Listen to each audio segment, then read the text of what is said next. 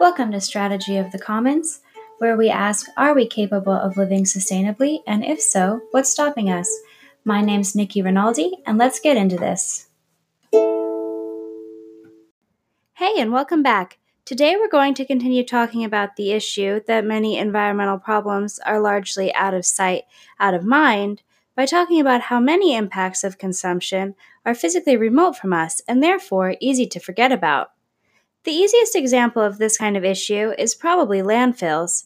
They're deliberately placed in locations where the general public won't see them every day, which makes them even easier to forget about. Another example of a problem caused by consumption is water dwindling in reservoirs that are out of sight. This idea also touches on the larger issue of people tending to care more about things in front of them or directly impacting them. Here's one example. I've lived in Southern California a large portion of my life, and this region is very prone to wildfires. I've seen numerous smoke clouds and seen smoky red skies more than once, and every time these fires start, people are afraid and it makes them nervous. Even if there's no immediate threat and the chances of the fire coming near their house are slim, they recognize that the fires are a danger because they can see the smoke and it's tangible. Right now, though, there are fires burning in the Amazon that have the potential to affect global air quality, and despite a fair amount of news coverage, including discussions of the potential impacts, there's hardly the same sense of urgency, even though, to a large degree, these fires in the Amazon are actually more threatening. To most people, in Southern California at least, a small annual brush fire seems like a larger threat than these fires currently burning in a faraway, exotic sounding place like the Amazon. How could we intervene on these issues?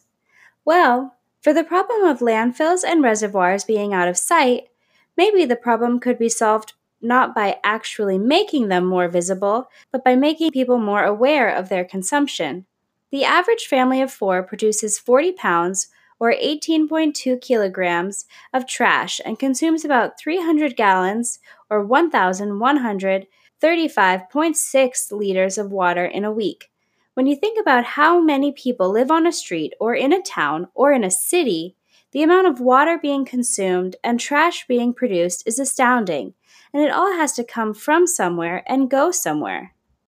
Consumption could be regulated, making it illegal or very expensive to use more water than a set limit or to produce more trash, but that would probably be a very unpopular solution. Simply making people more aware of how much they are consuming, however, may also be effective. Putting meters in places where we'd see them more could help make people more aware of their water consumption, and perhaps providing a report on how much trash households produce would make people more aware of how much trash they generate and make them realize how much it is addressing the issue of people caring more about problems that they can see is a bit more complicated. Imagery of the issue undoubtedly helps inspire people from far away.